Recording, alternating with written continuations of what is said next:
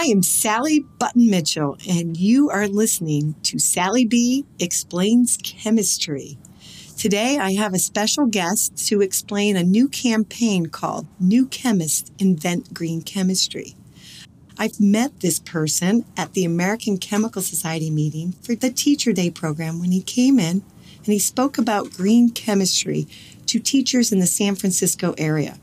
When he was done with his talk, not only did I have tears in my eyes, I changed the way I teach chemistry. I thought more about applying the 12 principles of green chemistry into my lessons. I changed most of my demos to apply these principles, and really, I changed most of my labs. This person changed the way I teach. So, John, I'm going to let you introduce yourself. My name is John Warner. I'm the co founder of Beyond Benign, the president and chief technology officer of the Warner Babcock Institute, and the distinguished professor of green chemistry at Monash University. The Chemist Invent Green campaign celebrates inventors who use chemistry to solve global challenges and provide society with greener technologies and products. So, John, tell us what is green chemistry? And how does it relate to invention? Every time you open up the newspaper, you turn on the radio, you look on the internet, we hear about these things that are causing problems in our society and in our environment. We hear about these dyes that cause cancer, and we hear about these plasticizers that cause birth defects. We hear about these monomers that are endocrine disruptors. We say to ourselves, oh my God, this is so, so problematic. How are we going to deal with all these things? And that's worthy of taking a moment and actually asking that again. How are we going to deal with all of these things? they the solutions to these types of problems to come up with materials that don't have negative impact on human health and the environment is the discipline that's called green chemistry. And it doesn't happen spontaneously because people want it to happen. It is a set of skills that people need to develop to be able to respond to these problems. And so green chemistry at the end of the day is the inventive path to solving these very, very important solutions that are facing our society. Inventive path what does it mean to you to be an inventor then? I believe that all of us, we are born as natural inventors. I think that being able to look at the world and come up with solutions isn't something that you need years of training, isn't something that you need to have to have all these textbooks and all these classes and all these grades to do. Yes, there are skill sets that need to be honed to enable you to be accomplished, but that first step of imagining a solution, looking at the world and saying, I wonder how I can solve that problem, that isn't actually inside the field of chemistry. It's actually something that's far more human.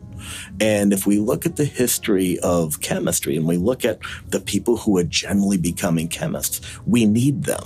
But what we also need are the people that aren't traditionally thinking about becoming chemists. There's this old saying, you know, if you do things the way you've always done them, you're always going to get the same solution. We need new eyes. We need new ideas into chemistry. We need the musicians. We need the athletes. We need the people that look at the world from a different different place.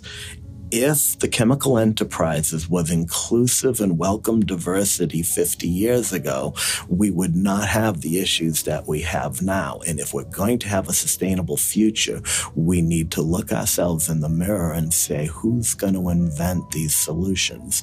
And it's not just the traditional people who want to be chemists. It's people who want to do really important things and be get the skills to be able to solve these problems. And that, I hope, is a little bit of all of us. So, you talk about inventors and diversity and what we need to become green chemists. But what's changing now in research in the universities? What, what's going on? Right now, we have a, a little bit of a problem in the world. The problem is, is that big industries are stopping doing fundamental research. University research is focused more on a different uh, edge of publishing papers in journals and creating fundamental science. But what's missing and becoming even more missing as the years go by is that purposeful applied research to solve immediate pragmatic problems.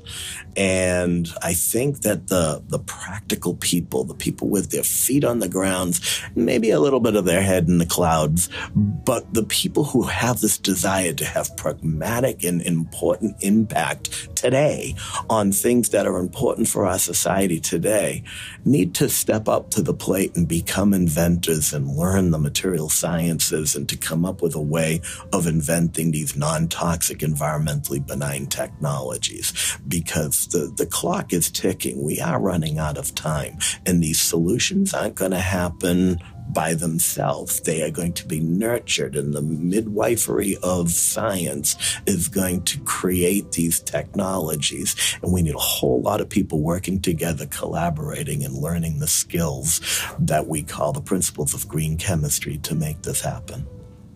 So, why is green chemistry so important?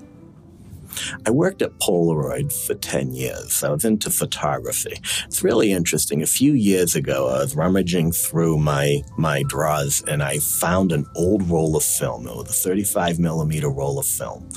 And I had no idea when I took that photograph. I had no idea what was on that film and actually it's kind of struggled. What do you do with a roll of film now these days? I didn't even know how to develop it. So I found out where to bring it and I got it. And I was very excited because when I got that film developed, it was like just so magical because I had no idea what was on that film. When we, we science educators, people who are on the front line of creating um, being educated for the next generation, we're making images on the rolls of film within our students' minds. And we have no idea. And unfortunately, we probably won't even be around to actually see that film developed in the future. But every, in every opportunity we have to influence the importance of dedicating one's life to things that are meaningful, not only to, to do important things for society, but to give self-respect and that discipline to want to do something purposeful that's what the future desperately needs. I think that's what our students want. We need to convince them that they're capable and give them the self esteem and the belief in themselves that they can accomplish that. And I think that's what great science mentoring and great science education is, is giving that gift of simultaneously self disciplined, but also the belief in oneself. Thank you, John, for your time today. And before we go, could you share some advice for students out there, teachers out there, anyone out there listening of what we do if we have these students who want to solve environmental challenges? My advice to students who want to make a difference, that want to step up to the plate and learn green chemistry and how to invent technologies to help society, my um, probably the advice is to recognize the duality of the task at hand. There is the education process, just taking the classes, taking the tests, getting the degrees, and that that's a certain mechanical process to give oneself the license to get in the lab and to create. But it's also important to remember that that isn't the definition of self, that the creativity, the inspiration to solve problems is something separate separate from what is the result of education. Education gives one the tools to invent and to create, but that spark of creation isn't something that someone else gives you. It's inside of all of us. And we all have our ability to think and imagine different ways of doing things. And we need to really keep that separate. You don't want to tie in all that is all that matters in the future is understanding what has happened in the past. That is not what innovation is about. Innovation is imagining things that no one has imagined before. And that you, you're not taught that. That's something that you have to be free and self-confident to express within yourself. So the education gives you the tools to do that. People can imagine a song, but they still need to learn to play a piano. They They need to learn to play the guitar to make that song a reality. Learning the instrument and coming up with the song are two very different things. And it's the same thing in science. There is the tools and the skills to do the science, but that imagination creativity is something personal and unique and part of who you are. And so my advice is to never forget that who you are is separate from your education. The two go hand in hand, but you are not your education. You are you. Your education enables you. Thank you again, John for your time and teaching us about green chemistry. And if you would like to find out more about John Warner or green chemistry, go to beyondbenign.org or check out the links on my website, sallybchemistry.com. This is Sally B Explains Chemistry. And just remember, let's go green.